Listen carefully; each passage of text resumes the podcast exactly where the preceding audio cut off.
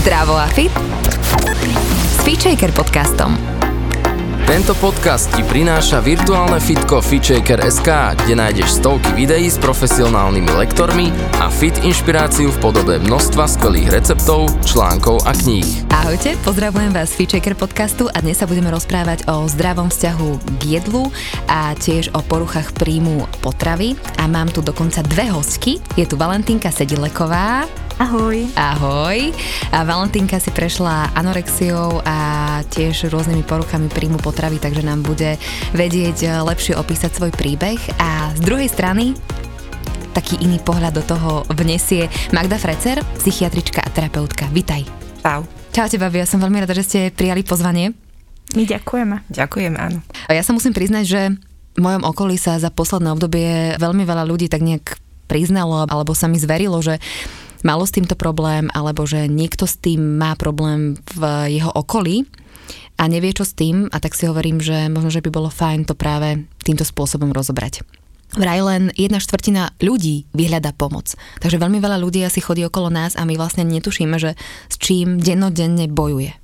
Je to veľmi nenapadné ochorenie, takže není to úplne vidno až do tých možno kritických fáz, takže dá sa to veľmi pekne skryť, keď niekomu na tom veľmi záleží. Mm-hmm ochorenie vlastne tiež nevieme rozoznať ani na ten prvý pohľad, že keď sa pozrieme na ulici, tak možno, že keby sme chceli že nájsť niekoho, kto má poruchy príjmu potravy, tak automaticky hľadáme niekoho, kto je vychudnutý. A ono v realite to tak vôbec nie je.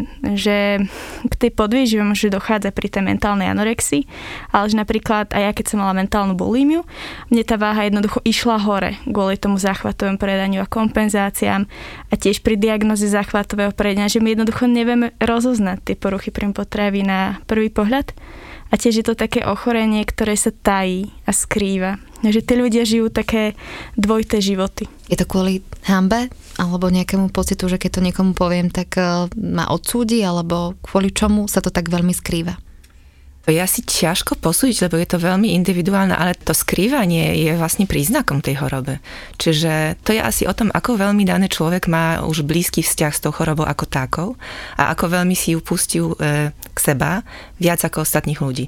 Pokiaľ je to už v takej fáze, že som veľmi stotožnená s tým ochorením, tak nenechám si ho zobrať a, a, a urobím všetko, aby ostatní o tom nevedeli. Mm-hmm. Určite je to akože presne to, čo Magda hovorí, že ja som už tiež vlastne, keď sme začali riešiť aj s rodičmi moje ochorenie, ja už som tiež bola v stave, že ja som sa liečiť nechcela a moja choroba bola taká moja kamoška. Že naozaj tam vzniká až taký vzťah, že ja som sa liečiť nechcela a rodičia ma proste k tej pomoci dotiahli. Ale s čím sa napríklad veľmi často stretávame je to, že ľudia sa s tým nechcú zverovať, lebo napríklad nemajú bezpečné prostredie, boja sa cítia sa napríklad taký zahambený. Boja sa vyhľadať tú pomoc. Stále tu prebieha taká tá stigma o tom, že keď vyhľadám psychiatra, tak to vlastne znamená, že som na hlavu, že som blázon. A pritom to tak vôbec nie je.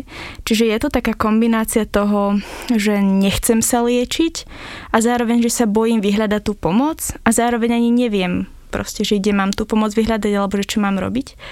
A taktiež, čím sa stretávame, je také, že sa bojím súdenia a nepochopenia. Ja si myslím, že to je práve veľmi často to, čo hovorí Valentinka, že aj rodičia a často aj deti, ktoré majú ten problém, veď to ochorenie prepukne, prepukne väčšinou v puberte, nevedia, čo s tým a ako na to. A myslím, že veľmi veľa deje sa takých akoby fal startov v tej liečbe, že daný človek povie o tom, že má nejaký problém a ideme to riešiť domácou nejakou metodou. Hej? Mm-hmm. Jednoducho začneš jesť, budeme si to spolu strážiť, nikomu o tom nepovieme, lebo to aj pre rodinu môže byť zahambujúce. Je taká stigmatizácia aj toho, že je to ochorenie, ktoré nejak vyplýva z rodinného prostredia, čo není 100% Nechcú si rodičia asi veľakrát pripustiť, lebo u nás doma však je to dobré, ja robím preto svoje dieťa a pre jeho najlepšiu výchovu asi to najlepšie, čo momentálne viem, ale k tej mm. liečbe a k tomu všetkému sa ešte dostaneme. Ja by som uh, chcela predtým, ty si spomínala, že veľakrát sa hovorí o anorexii, možno ešte ako tak o bulimii, ale aké ďalšie poruchy príjmu potravy v podstate poznáme? Existuje napríklad prejedanie alebo binge eating disorder. Je to stav, v ktorém e, manipulujeme s jedlom alebo prejedáme sa, jeme nadmierne ilosti jedla alebo rôzne druhy nezdravého jedla a nevieme si to regulovať a ustrážiť. Čiže je to spojené potom aj často s priberaním náhmotnosti. Potom existuje niečo také, čo sa volá dezorganizované stravovanie, čiže také nerešpektovanie základných nejakých princípov stravovania, čiže hádžem do seba hocičo. Čo príde. Hej, jem veľa jedla, ktoré si kúpim niekde na ulici, nestaram sa o seba. Potom sú také druhé extrémy, možno ako ortorexia, bigorexia, kedy je to kedy je to extrémne staranie. To si možno zažila v tých áno. úvodných fázach aj ty?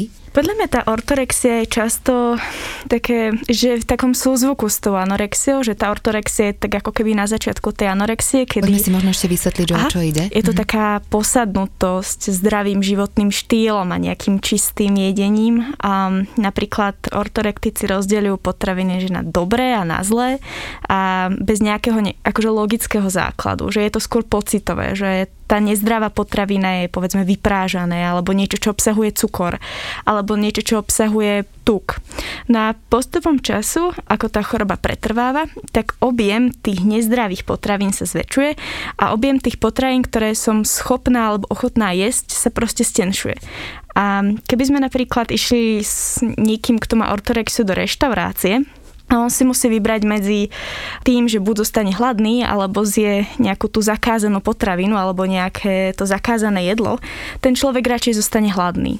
A týmto som napríklad ja, že veľmi dlho trpela, kým som bola schopná nájsť sa v reštaurácii, lebo som bola ochotná zjesť aj tú potravinu, ktorú som považovala za nejakú zakázanú. Kedy sa to u teba celé spustilo? Poďme na ten tvoj možno príbeh. No, takú nejakú asi najsilnejšiu spomienku mám na to, keď som mala 8 rokov, že vtedy sme boli s mamkou nakupovať nohavice. Viem, že sme kúpili také, kde, kde bol taký opasok s kovovou prackou. A to bolo obdobie, kedy ja som začala cítiť veľmi silné také úzkosti pri pomyslení na svoje telo. Prípadne, že keď som zlyhala, tak som to prikladala tomu, že nie som dosť dobrá a tríznila som práve to svoje telo, že automaticky pri nejakej negatívnej situácii alebo negatívnej myšlienke, jednoducho som, som to prikladala tomu, že som škaredá, tučná a videla som sa dokonca aj v tom zrkadle, že mám veľké brúško. To znamená, že keby si bola keď si tak vnútorne možno povedala, že keby som vyzerala inak, keby som bola štíhlejšia, všetko v mojom živote môže byť lepšie. Áno, nejak som si tak spojila vlastnú sebahodnotu s tou extrémnou štíhlosťou, že som si povedala, že som nie dosť dobrá, síce som škaredá, hlúpa, ešte k tomu aj tučná, ale keby som možno, že schudla a nemala také veľké brúško, tak uh, by som mohla byť vlastne lepším človekom a ostatní mali radšej a, a mala by som lepšie výsledky, nemala by som také zlyhania. Mala som 8 rokov, keď som si vlastne zaťahovala ten opasok silno, aby som to brúško vlastne zakryla. A vlastne vždycky som okolo toho mala nejaké, nejaké komplexy. Magdi, ako to, že už v takomto skorom veku 8 rokov je možné, že aj u niekoho sa to prejaví aj, aj skôr? Je to možné. Veľa detských psychiatrov hovorí o tom, že tie poruchy príjmu potravy začínajú sa už vo veľmi skorým veku a sa to posunulo. Keď sme začali hovoriť vôbec o tej diagnoze tak ako by viac verejne, to boli začiatky 90. rokov aj tu u nás v našich končinách. Hovorilo sa, že typický začiatok je v tom pubertálnom veku okolo 13-14 rokov, ale tá hranica sa posúva a je pravda, je? je to tým, že to není ochorenie len o jedle aj len o vzhľade. To je emocionálne ochorenie, ktoré naozaj súvisí s tým, ako človek prežíva svoju hodnotu, ako vyjadruje svoje emócie a to je niečo, čo sa učím už v detstve. Týka sa to napríklad aj takého negatívneho body imidžu. Akurát dneska som čítala, že takýto negatívny body image sa buduje už v deťoch okolo 3. roku života. A že prakticky na nás všetko vplýva to, to čo vidíme. Áno, u maminky. U maminky, to, ako sa ona na seba díva do zrkadla, to, ako komentujeme len vzhľad proste ľudí okolo nás, to, čo vidíme aj v médiách, na sociálnych sieťach, to, ako sa rozprávame o strave, to, čo nakupujeme, ako sa stravujeme. Ja som tiež bola vnímavé dieťa, ja som všetko videla a ja som veľa vecí kopírovala. Napríklad. Deti vlastne kopírujú, čo iné majú robiť, tak sa v podstate učia. Ako už v takomto momente akoby zasiahnuť, aby aby sa to nedialo, ako môže byť taká prevencia v podstate už v takom útlom veku, možno od tých troch rokov? Je to niečo, čo e, myslím, že mali by mať na vedomí všetci rodičia nejak na to si dávať pozor, aby sme tie naše maličké deti vychovávali s takou veľkou seba úctou, s pocitom, že taký, aký si, aká si, že ste v pohode. A je tam veľmi dôležité rešpektovať u dieťaťa už úplne v tom útlom veku e, ten jeho vývoj, jeho tempo, jeho potreby, pomáhať, je ich naplňovať a ako by byť tak zosúladené s tým detskom naladením. Čúvať ho. Mm-hmm. Čiže to sú tie všetky veci, ktoré sú veľmi dôležité, aby dieťa samo prechádzalo vývojovými fázami, napríklad počínajúc od nauky chôdzi. Hej? Aby sme dieťa nezdvíhali a nerobili za ne rôzne, rôzne úlohy, aby sme ten vzťah ku jedlu stále snažili sa vybudovať tak zdrávo. Hej? S rešpektovaním, že chce alebo nechce to.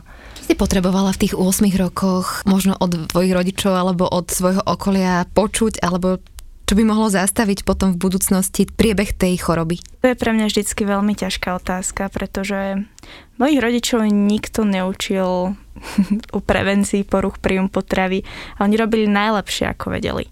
Čo napríklad viem povedať, že mi asi nepomohlo, bolo, že aj moja mamka mala proste istú dobu problém, povedzme, s tým proste tiež so svojím body imageom. Že som ju videla, ako sa díva do zrkadla a nie je z toho šťastná že som proste mala pocit, že sa s tým naozaj trápi, že som videla, ako dietuje a ono to jednoducho na mňa do určitej miery vplývalo, pretože ja som začala byť taká, začala som sa tiež viac sústrediť aj na svoj vzhľad, pretože som videla, že moja mamka tým určitú dobu žije, že proste ráno si dáva kukuričnú polievku a že je na tej diete. Ako to vnímaš ty, alebo čo robiť, aj keď možno rodič má nejakú dietu zo zdravotných eh, hľadisk, tak eh, ako to urobiť tak, aby nebol možno neúplne vhodným vzorom pre svoje dieťa? Alebo aby bol vhodným vzorom pre svoje dieťa? Ja si myslím, že je dôležité viesť dieťa, aby malo zdravý vzťah ku jedu, čiže naozaj dodržiavať nejaký ten základný režim a pravidla zdravého strávovania. Aby to jedlo bolo naozaj o jedle, o tým pozitívnym zážitku, aby sa e, dodržiavali časy stravovania alebo tie základné jedla, aby aby to nebolo chaotické alebo na druhej strane úplne rigidné. Ale si myslím, že to, o čom hovorí Valentínka, je spojené aj s tým, že nielen pri poruchách príjmu potravy, ale aj pri iných psychických ťažkostiach. Veľmi veľa sa hovorí o tom vplyve prostredia, výchovy, psychologických faktorách, kde my si až teraz začíname pomaličky uvedomovať, ako veľmi presne kopírujeme správanie našich rodičov. Hovorí sa o tom, že mama a tata to sú takí naše role models, prvého, prvého muža, prvej ženy a prvého muža, ale zároveň to, čo oni robia, ako sa vzťahujú k seba navzájom, nám utvára pohľad na to, aký chceme potom budovať vzťahy, ak čo vyhľadávame v živote. A na druhej strane to, ako sa vzťahujú sami k seba, to tiež od nich odkúkavame. Čiže ak sa mama nemá ráda, alebo ak tatino sa nepríjma a vidíme to, tak aj my budeme mať problém so seba úctou. Či už je to porucha príjmu potravy alebo možno nejaký iný problém, ktorý máme v živote, tak vždy sa to odvíja od toho, čo možno zažívame v detstve. Ale mňa by zaujímali tie konkrétne kroky, vďaka ktorým vieme tým deťom urobiť ten dobrý režim v rámci stravovania a ukázať im návod do života, že takto by to mohlo ísť. Spomínala uh-huh. si, že pravidelné stravovanie, uh-huh. možno nejaké stolovanie pekné, vychutnávať si to jedlo, čo ďalej? Všetko to, čo si povedala a zároveň neobsadzovanie toho jedla nejakými nadmiernymi emóciami, to je veľmi dôležité. Hej? Na príklade poruch príjmu potravy my vieme, že podľa toho, či sa jedná o anorexia alebo bulimie, tam istá taká emocionálna vzťahovosť je. U dievčat, ktoré trpia, no obvykle dievčat, ale chlapcov to sa tiež samozrejme týka, ale veľmi často je jedlo, príjmanie stravy bolo spojené s kontrolovaním, s takou nejakou veľkou ingerenciou toho rodiča do súkromia, do intimity toho človeka. Teraz máš na mysli možno nejakú manipuláciu jedlom, že dokážem ako keby ovplyvňovať život človeka práve tým jedlom. Možno ja si teda predstavím takú situáciu, že rodič, dajme tomu, povie dieťaťu a túto polievku doješ, inak sa nepôjdeš hrať? Áno. áno. Normálne to môžeme brať ako manipuláciu. Áno. Mm-hmm. Áno, je to nerešpektovanie potreb toho dieťaťa. Keď mm-hmm. mi dieťa povie, že tá polievka mi nechutí, alebo už som plná, tak tlačím ho cez jeho hranicu. A nie je to dobré, robia to asi všetci rodičia, alebo všetci to poznáme niekde zo svojej výchovy. Je to veľmi častý jav a samozrejme netreba malovať diablo na stenu, že keď to urobíme jeden, dvakrát, párkrát v živote, že vypestujeme u našeho dieťaťa takýto problém, ale je to nerešpektujúci prístup voči tomu dieťaťu a nie je dobre si z toho robiť zvyk. Hej? Ako teda reagovať, keď dieťa dlhodobo možno nechce papať? A ako ho možno naučiť, že aspoň to vyskúša, lebo tie maminy sa veľakrát snažia. Ja viem, že niektoré robia 5 jedál dokola tých istých, aby to dieťa vôbec niečo zjedlo. To sa tak hovorí, že detské jedlá, vieš, že špagety. Hej, hej, hej, povieš, nie je to zdravé, ale bože, aspoň niečo zjedlo. Ja Takže myslím... kde je tá správna hranica ako keby? Myslím, že tam treba hľadať takú rovnováhu aj u seba samého ako u rodiča, že čo som ochotná spraviť pre to moje dieťa, aby sa najedlo, kde je tá rovnováha medzi tým, ako žijú dospelí a ako žije to malé decko. A tam treba hľadať taký kompromis. Ja mám kamarátku, s ktorou sme sa stretli v období, kedy, kedy som ja mala malé, moje prvé decko a sme sa bavili o tom, že vlastne žijeme v takej dobe, že nám reálne nehrozí, že naše dieťa zomrie od hladu a zbytočne sa toho bojíme. Čo ja napríklad si spomínam na detstvo, tak ono, veľmi si uvedomujem, že to asi závisí aj od nejakých predispozícií toho dieťaťa. Napríklad naši rodičia, čo si ináč moc cením, oni nás nikdy nenútili dojedať. Oni nás práve veľmi viedli k tomu, že naber si radšej menej a keď si prosíš, ešte doberieš. Alebo keď si naberieš viac, nemusíš dojesť. Proste odložíme, doješ neskôr.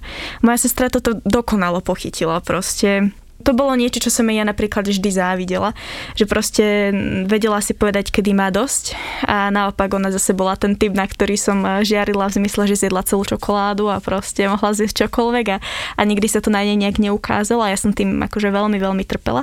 A ja zase som napríklad, mm, neviem, možno, že teraz to vnímam veľmi subjektívne, hlavne tým záchvatovým prejedaním, eh, do ktorého som teda upadla, ale že pre mňa bolo vždy tak akože ťažšie povedať si dosť a to som napríklad niekedy videla na mojej, na mojej mamke. Zase, čo možno, že vnímam trošku negatívnejšie, je, že keď sme boli naozaj, že od malička, aj na základnej škole, naši rodičia sa nás snažili viesť takým až, nie rigidným spôsobom takého zdravého stravovania, ale napríklad my sme doma vždycky mávali tie také hutné semienkové celozrné chleby, ktoré som ja z duše nenávidela a potom som si v škole vymieniala so spolužiakmi za chleba vo vajíčku. Naozaj naši rodičia nás viedli k tomu zdravému stravovaniu. Mali sme aj pravidlá na to, kedy môžeme a nemôžeme sladké. A mnohé akože dávajú logiku, ale zároveň od detstva som prakticky mala pravidlá, čo sa týka nejakého môjho stravovania. A to sa postupom času uvoľňovalo a potom sme už kupovali aj konzumný chlieb, ale ja som bola proste dieťa, čo keď otec kúpil konzumný chlieb v jednote, ja som mala oslavu. A to neviem, že či bolo napríklad úplne správne. Inak tu by som sa zastavila, lebo my sme to mali rovnako. Moja mamina to bol taký príklad, že, že mami, mám chuť na niečo sladké. A ona, že daj si jablčko. A ja, že halo, ja chcem niečo sladké. Alebo mi urobila také ousené vločky s medom, so semienkami, s hentým tamtým. A ja, že ja chcem čokoládu. Akože na jednej strane to bolo krásne, a inak poznám veľmi veľa ľudí, ktorí to mali rovnako. A potom presne, keď, keď prišiel moment, že som uvidela niečo sladké, také, že echt sladké, tak ja som nevedela zjesť jednu, ja som zjedla rovno tri. Takže... Prípadne, keď, keď si dostala peniažky na desiatu, ale mala si doma zakázané sladkosti, ale zrazu si si mohla kúpiť, eh, ja neviem, v tej pekárni, čo si chcela. No jasné, že som si kúpila croissanty a podobné veci. Lebo, sa rozšupla. Lebo konečne som mala tú slobodu si to Jasne, rozumiem ti. Inak poznám veľmi veľa ľudí, ktorí to mali podobne, mm-hmm. že eh, rodičia sa snažili veľmi zdravo, zdravo. Je tam miera aj v tom zdravo, zdravo. Práve v tom, o čom hovoríte, v tej rigidite. Keď je to prehnanie neprúžne a také tvrdé a tie pravidla naozaj zasahujú tak veľmi silne, že od nich není žiaden odstup, tak toto je nebezpečné, lebo učiť dieťa alebo mať v rodine taký prístup, že stravujeme sa zdravo a naozaj uprednostňujeme jablka pred sladkosťami, to není zlý prístup a myslím si, že je to dokonca veľmi fajn deťam toto práve vpájať, že, že tá strava má byť pestrá podľa tých naj, najlepších spôsobov stravovania, najlepších prístupov, ale keď je to rigidné, že naozaj čokoláda je zakázaná, alebo za, za žiadne okolnosti neochutnáš biely rožok, to je práve ne, veľmi nebezpečné v anorexii. Tam sa presne hovorí o tom, že to je ochorenie plné pravidel, rigidity a obmezovania sa. Aj moji rodičia sa veľmi celý život učili, či už vlastne pred eh, poruchami príjmu potreby alebo po nich. A akože naozaj v tomto vnímam, že spravili akože taký veľký posun, že my sme zase neboli, že totálne rigidní.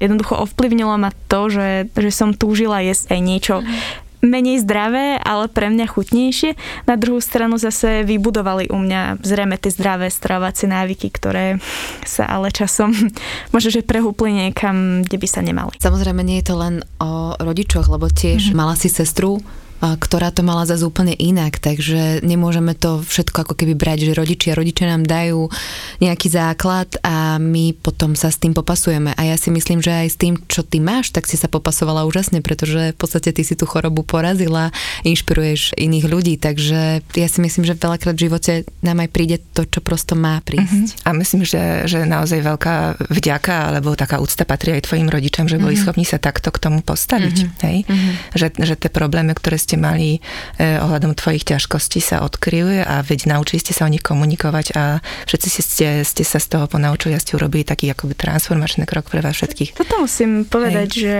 že mám pocit aj s rodinami napríklad, s ktorými sa stretávame, ale keď to vidím aj na mojej rodine, že niekoho tá veľmi ťažká situácia, ktorá proste vznikne v tej rodine ohľadom poruch príjmu potravy, niekoho môže rozdeliť a niektoré tie vzťahy v rodine, že skutočne, že upevní. A, a to sa napríklad stalo aj u mňa, že, že proste ja svojim rodičom reálne že vďačím za ten život a vďačím im aj za to, ako veľmi mi pomohli, koľko času, energie do toho investovali a že kvázi odložili aj seba na bok. To je úžasné. Môj otec napríklad sa naučil viac hovoriť, že je na mňa hrdý, že ma ľúbi, že proste tie naše vzťahy sa veľmi upevnili tou liečbou. Ja mám taký pocit, že či už je to presne poruchy príjmu potravy, alebo možno úzkosti, alebo nejaké iné depresie, tak za všetkým treba niečo hľadať a vyhľadať presne aj, aj tú pomoc.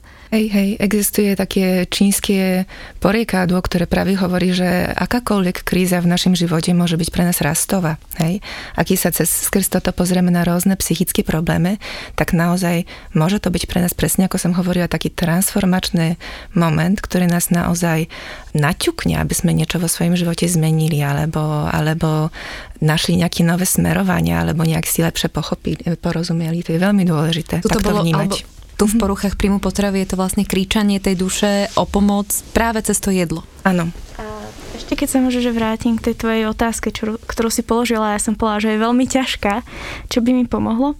Ja mám taký pocit, že tie poruchy príjmu potravy alebo aj rôzne psychické ochorenia alebo závislosti sú z určitej časti o nejakej externej validácii, o potrebe pochopenia, porozumenia, empatie a tej, tej láskavosti. A slova ako som na teba hrdá, robíš to najlepšie ako vieš, si dostatočná, ľúbim ťa. To sú strašne silné veci, ktoré si nevyžadujú veľké množstvo energie. Ale ja som mala pocit, napriek tomu, že mi to rodičia hovorievali, tak som to nejak tak akože necítila a nevnímala som to. A strašne mi to chýbalo. Vždy som mala pocit, že môžem byť krajšia, keby som sa inak česala, keby som sa o seba viac starala. A to som dokonca teda počúvala aj od svojich blízkych. A mala som pocit, že som sa vždy mohla viac snažiť. Že aj keď som sa snažila najviac, ako som mohla, tak to ešte nebolo dosť, že vždy tam bol priestor robiť niečo lepšie. A ja som tak nejak potrebovala počuť, že, že si dostatočná, robíš dosť a robíš Od to dobre. možno, lebo vieš, niekedy je to podľa mňa tak, že neviem, či mi dáš Magda za pravdu, že môže ti celé tvoje okolie hovoriť, ako veľmi ťa ľúbi, ale nedopadá to, ako keby sa to odrážalo, ale potom až v určitom momente, keď si to ty sama uvedomíš, tak to dopadne a dokážeš to počuť. Aha, je to tu. Môže to tak byť, práve preto je veľmi vhodné pracovať pri takýchto problémoch v psychoterapii a naozaj hľadať v seba tú odpoveď, že čo to tam bolo, čo to, čo to bola za brzda, prečo to tam nedopadalo na tú úrodnú pôdu v mojej duši. Hej? Čo mi bránilo to vypočuť a naozaj tomu veriť. A, a dopatráme sa väčšinou toho, keď sme úprimní v tom procese a sme motivovaní mm-hmm. sa liečiť. Ale um, chcela som povedať, že poruchy príjmu potravy naozaj sú veľmi, veľmi silne spojené s našimi emóciami a vzťahmi. A niektorí terapeuti takto aj zaklínajú do takej symboliky, že e, náš vzťah ku jedu je takou akoby metaforou alebo, alebo paralelou k tomu, aký máme vzťah s druhými ľuďmi. Hej? Čiže niekedy to, čo sa objaví v tej poruche príjmu potrave ako problematické, že neviem prijať jedu, alebo príjmam ho veľa a potom sa z neho čistím rôznymi manipuláciami, e, ukazuje, ako nám je ťažko byť vo vzťahu s druhými ľuďmi, ako veľmi naše prostredie bolo alebo veľmi ingerujúce, tak ako sme si hovorili o anorexii, alebo zaplavujúce, emočne preťažujúce alebo chaotické, ako sa hovorí, že takto často býva u bulími. Hej?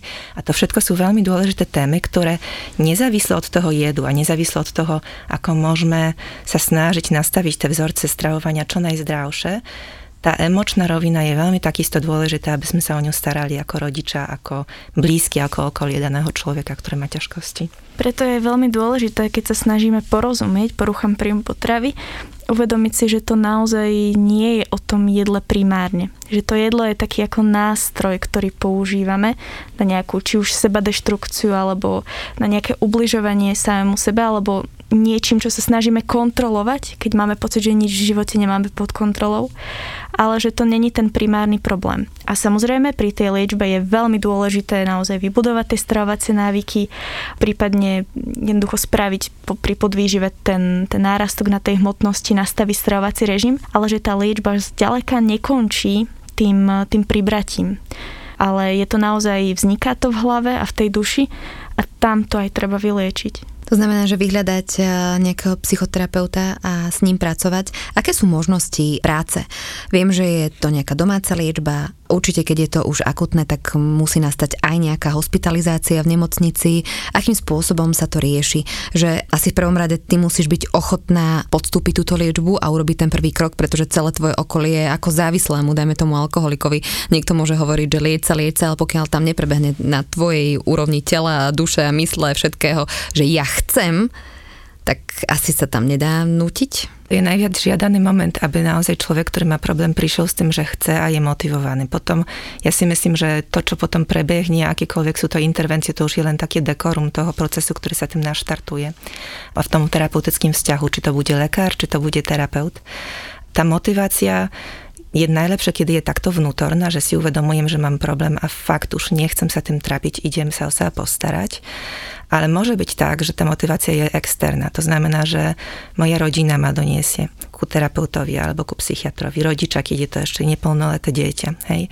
Alebo že znepokojené prostredie, kamaráti, partner, nejaký blízky príbuzní nájdu si na mňa nejaké paky, že musíš začať sa liečiť, lebo inak stane akými sa to a to. Pák, akými pákami, akože jasné, tam už sú páky také, že musíš, lebo zomrieš. Akože ja si to úplne reálne viem predstaviť. Musíš, lebo, alebo zamysli sa nad tým, lebo nebudeš môcť mať deti a podobné veci. Ako postupovať, dajme tomu, ja, ja si predstavujem seba, že som tvoja kamarátka Valentinka ja by som možno nevedela, ako mám reagovať, že ako môžu tie možno naše blízke kamarátky, ktoré možno v tých 15 rokoch, 13, 10 eh, nevedia, ako môže ten človek pomôcť svojej kamarátke akým správaním, že tu sme mali rodičov, mm-hmm. tam ich úloha je asi v tom nižšom veku veľmi dôležitá, ale aká je tam tá úloha toho okolia. Ako neprilievať, ale ako pomôcť. Ja poviem z odborného hľadiska, alebo ako o tom hovoríme aj v kontexte iných poruch, a si myslím, že ty Valentika môže strašne veľa povedať zo svojej skúsenosti, ako to, ako to bolo v tvojom prípade. Ja si myslím, že najdôležitejší je záujem, ale nie taký natlakový záujem, že ja idem s tebou riešiť, lebo viem, čo potrebuješ. To by si mala. A to by si uh-huh. mala a, a hodnotím to, ale záujem, že, že vidím, že sa niečo deje, že ja sa o teba trápim, alebo mám o teba strach, že ja vnímam, že, že to nie je OK, že môj pocit z teba, nevnúcujem ti, že to je pravda, ale mám o teba starosť a pokiaľ by si ma potrebovala, tak som tu a pomôžem ti akokoľvek budem vedieť. Čiže taký nenasilné záujem od toho človeka, ale záujem. Myslím, že najhoršie je sa tvariť, že sa nič nedieje, lebo naozaj veľa ľudí s týmto problémom naozaj nevie kam s tým a čo urobiť a sú v tom strátení. Ja mám napríklad také, že keď vidím, že niekomu je zlá, neviem, ako mám reagovať, tak len poviem, že pod von, poďme na prechádzku a že budeme ticho ale budeme pri sebe. Mm-hmm. Tak to mhm. vie asi tiež veľmi pomôcť, mm-hmm. nie? Že ja sa tiež úplne zhodujem s Magdou. Tá empatia, láskavosť, porozumenie je to najviac, čo môžeme spraviť. Ja by som to ešte podotkla, že ono veľmi závisí od štádia toho ochorenia. Mm-hmm. Že pokiaľ je to v začiatkoch, my aj vždy odporúčame, že keď robíme nejakú tú prevenciu detí. Keď vidíte, že všímate si hlavne zmeny, vysvetlíme symptómy, keď sa vaša kamarátka od vás odťahuje, viac sa zaujíma o nejaký zdravý životný štýl, stravovanie, menia sa stravovacie návyky, Udne. stráca záujmy, dochádza tam určite aj k zmene tej hmotnosti, ale ono sa napríklad môže týkať aj nejakého priberania náhleho. Prípadne, keď má nejaké čudné manipulácie s jedlom, alebo keď je to sestra, tak keď si všimne, že miznú napríklad sladkosti, alebo otvorí skrinku a nájde hromadu cukríkov a papierikov. Že najskôr sa podľa mňa prejavia predovšetkým tie také osobnostné zmeny, prípadne zmeny správania, že niečo sa tam mení. Ja som napríklad rok predtým, než som začala reálne chudnúť, ja už som veľmi špekulovala so stravou, prestala som jesť sladkosti, veľa som hovorila o tom, že som tučná a chcem schudnúť. A to bolo rok predtým, než som začala reálne chudnúť. Vtedy treba zareagovať. A vtedy, to je presne vtedy, kedy sa spolužiaci alebo kamaráti môžu zaujímať, naozaj prejaviť, nehodnotiť, ale povedať, že ja vidím, že sa meníš, vidím, že sa od nás odťahuješ, proste chcem ti deje? pomôcť, som tu pre teba. Ale nehovoriť, že ty si schudla, vyzeráš ako zo svienčimu, ty si hrozne pribral, nekomentovať, nehodnotiť, že, že ten ten, podľa mňa ten taký ako záujem primárny a presne to, čo si ty hovorila, že, že, že poďme teda sa niekam prejsť, že som tu pre teba, spoločne to zvládneme. Ale potom, keď už je napríklad tá choroba štádiu, že, že už to dlho trvá, už tam je výrazný ten, ten napríklad posun tej hmotnosti, že už je to také zaciklené. Ja som podľa mňa mala šťastie, že som mala 16 rokov, keď ma rodičia proste zobrali k psychiatrovi. A ja som sa aj lečila na tej psychiatrii, som mala terapeutku, aj som mala tú odbornú pomoc aj starostlivosť rodičov, ale ja som stále sa nechcela liečiť. Ale vravím, že už to bolo započaté. Už som bola proste podchytená a už som mala vonkajší tlak na to, že sa niečo deje. A už bolo ťažšie to ignorovať. Pre mňa aj pre mojich rodičov. Čiže toto je podľa mňa dôležité, že keď už vidíme, že naša intervencia a náš záujem nepomáha, že podľa mňa niekedy je dôležité tam to dieťa proste proste dotiahnuť na tú psychiatriu, za tým psychiatrom. Potom už motivovať to dieťa, aby našlo ten dôvod, prečo sa chce vyliečiť, lebo to je proste kľúčové. Ale niekedy aj, aj pri tých kamarátkach, Písalo nám asi dva dní dozadu dievčatko, že, že má tuším 15-ročnú spolužiačku, ktorá presne, že veľmi schudla, proste už je v tom štádiu, že si uvedomuje, že má problém, ale nechce to ešte veľmi riešiť a naje sa, ale potom klame. A proste, že už to dlho trvá, že upozornila rodičov, že nereagujú, že proste... Nechcú to, to vidieť. Toto je ináč veľmi častý problém, s ktorým sa stretávame a ktorý ma že veľmi trápi, že, že rodičia si nechcú pripustiť, že dieťa má problém. A vtedy sa to rieši o mnoho ťažšie. Ale napríklad, teda ja som mala to šťastie, že rodičia zasiahli. Niekedy je proste dôležité zachrániť to dieťa tým, že upovedomiť niekoho staršieho rodiča a proste zabezpečiť to, aby sa mu dostalo tej odbornej pomoci. Že toto není choroba, ktorá sa sama napraví. Toto je ochorenie, ktoré treba riešiť s odborníkom. Naozaj to chce pomoc. Naozaj to okolie by malo tam byť a Určite, povedať, áno. hovoriť o tom, a láskavo tlačiť, tak by som to možno nazvala, pripomínať a presne, že ak sú tam tí kamaráti a ani rodičia to nechcú vidieť, tak možno povedať inému rodičovi alebo inému staršiemu človeku, ktorý by mohol to jednoducho. Uh-huh, školskému psychologovi, jasné. Hej, hej, nebyť voči tomu lahostajné a tak, ako sme sa stretli dneska, aby sme sa o tom bavili, tá hranica medzi tým, že čo je ešte spoločensky akceptovateľné, aj keď si uvedomujeme, že nie je to úplne v poriadku. A čo už je choroba, už je to naozaj začiarov, je naozaj veľmi, veľmi krechulinké a veľmi často sami o tom nevieme, veľmi často rodičia sú v tom stratení, okolie, dotyčná osoba a validovať to presne tým spôsobom, že aspoň ten odborník mi to potvrdí. Aspoň viacero ľudí mi dá najavo spätnú väzbu, že majú o mne strach, že je to veľmi dôležité, aby sme mali tú odozvu, že niečo sa deje. Aj keď si to možno nechcem pripustiť, lebo či je to bulimia, či je to anorexia, či to je nejaká iná forma poruchy príjmu potravy, presne ako ty si Valentinka hovoria, istým spôsobom z tej choroby sa stáva taký blízky, blízky nejaký objekt, alebo taký nejaký... Kamoš. Niekto naozaj blízky, kým si ja vyplním nejaké také svoje prázdno, alebo nejakú takú svoju emocionálnu bolesť, ktorú mám.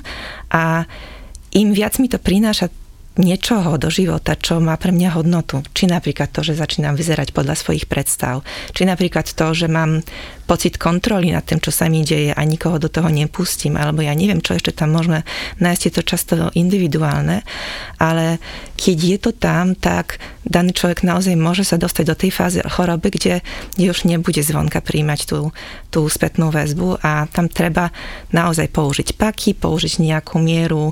Znie to škaredo, ale naozaj niekedy je to treba, lebo je to, není to klíše, je to choroba z psychických poruch najviac e, ovplyvňujúca vlastne život človeka. Veľa ľudí na to zomiera. Ja aj rozumiem, že aj keď napríklad nám napíše nejaké takéto dievča, alebo že napíše priamo mne.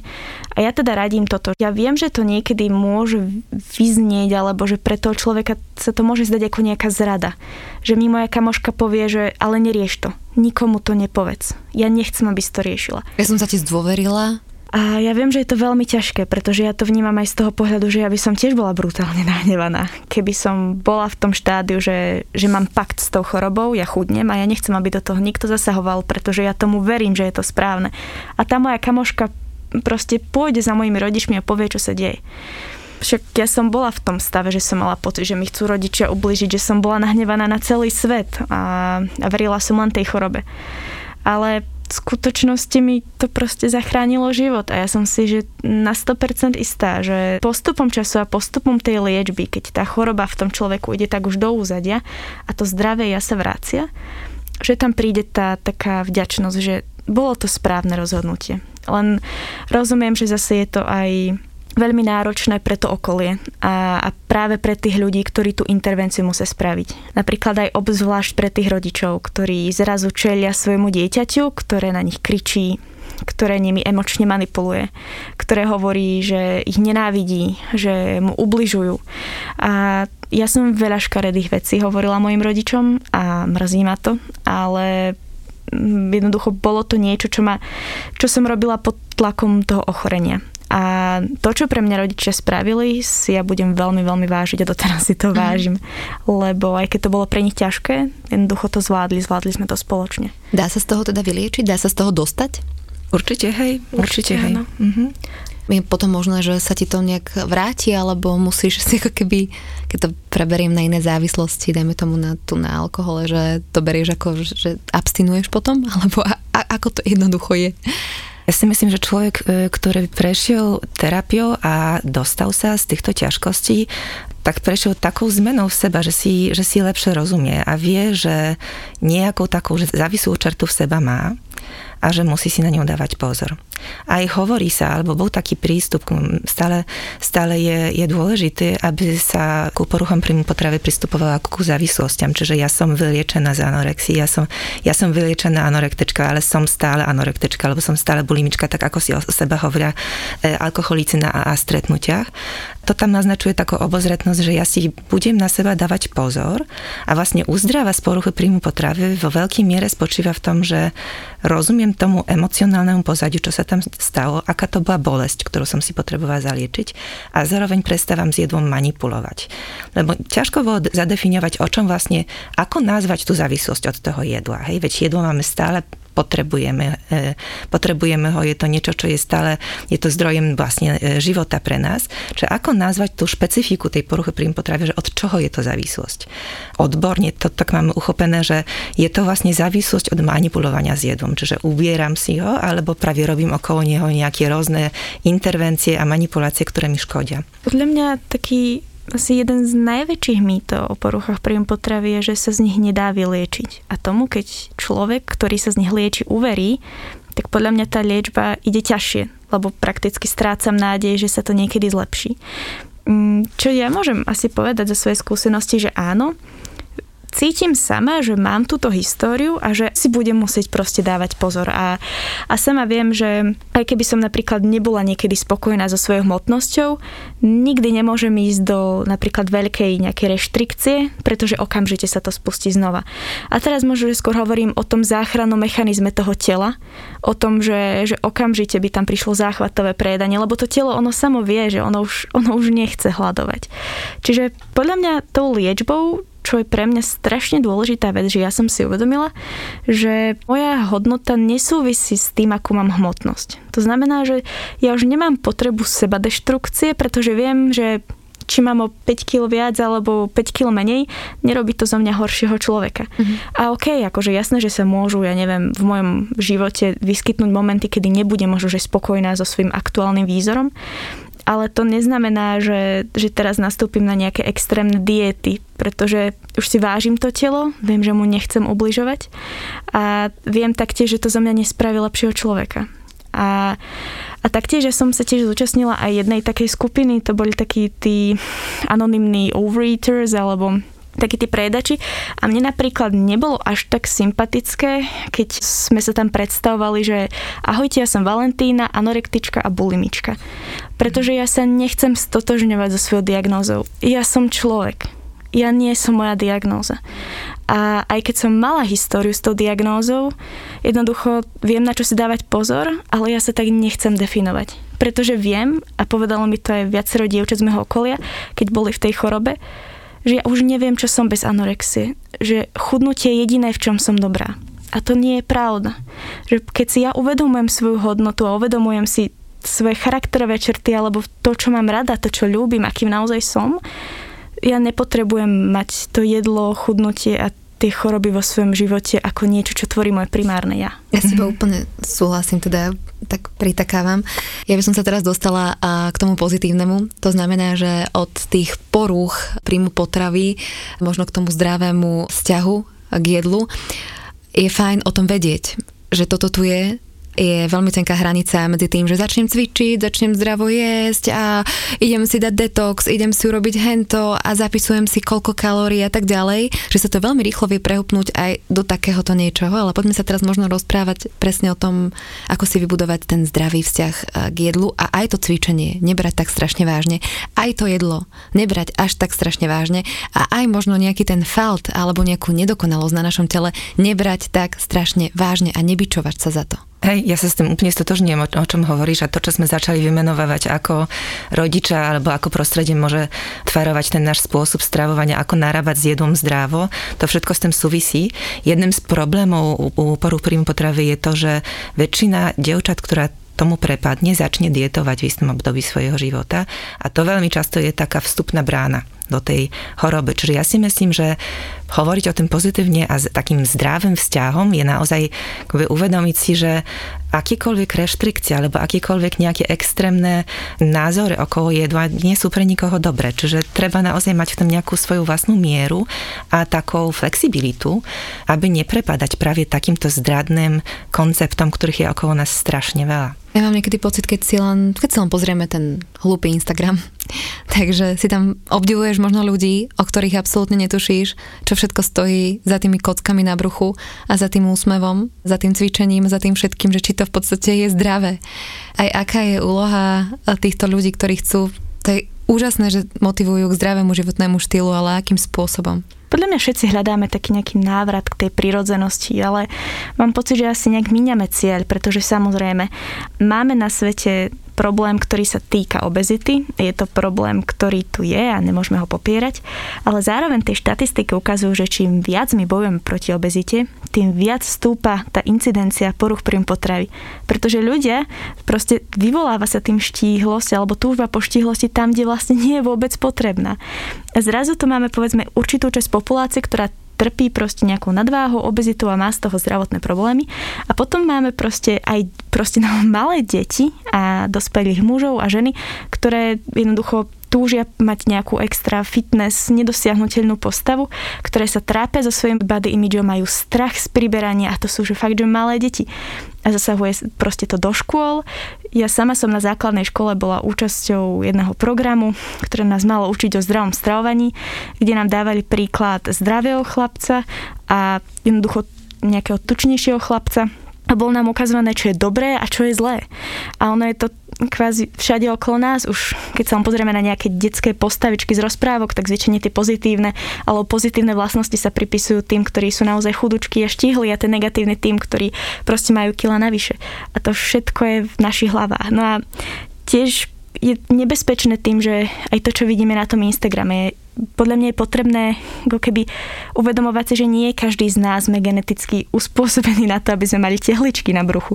Že niekto môže cvičiť od rána do večera a tie tehličky jednoducho nikdy mať nebude a je to úplne v poriadku. Že nie všetci budeme mať krásny hruškovitý zadok, pretože sme geneticky podedili niečo úplne iné. A ono je to tak úplne OK. Toto sú jednoducho veci, že nám chýba ten balans, že kráčame od extrému k extrému a pritom jediné, čo kvázi nám treba, je uvedomiť si, že proste sme takí, akí sme, je to OK. Že návrat k tej takej normálnosti, mm. nenaháňať sa za dokonalosťou, ktorá neexistuje. Toto je asi to najdôležitejšie, nenaháňať sa za dokonalosťou. To je hrozná pásca. A tým by som to aj uzavrela. Ja vám veľmi pekne ďakujem mm-hmm. za vaše slova, za vašu úprimnosť, za to, že ste prišli. Pre mňa to bolo naozaj veľmi príjemné a teším sa, že sa uvidíme zase niekedy inokedy. A držím palce vo všetkom. Veľmi ráda, ďakujem ti za pozvanie. Ďakujeme za pozvanie, teším sa. Počúvali ste Fitchaker podcast. Ja som Adriš Pronglová a teším sa na vás na budúce.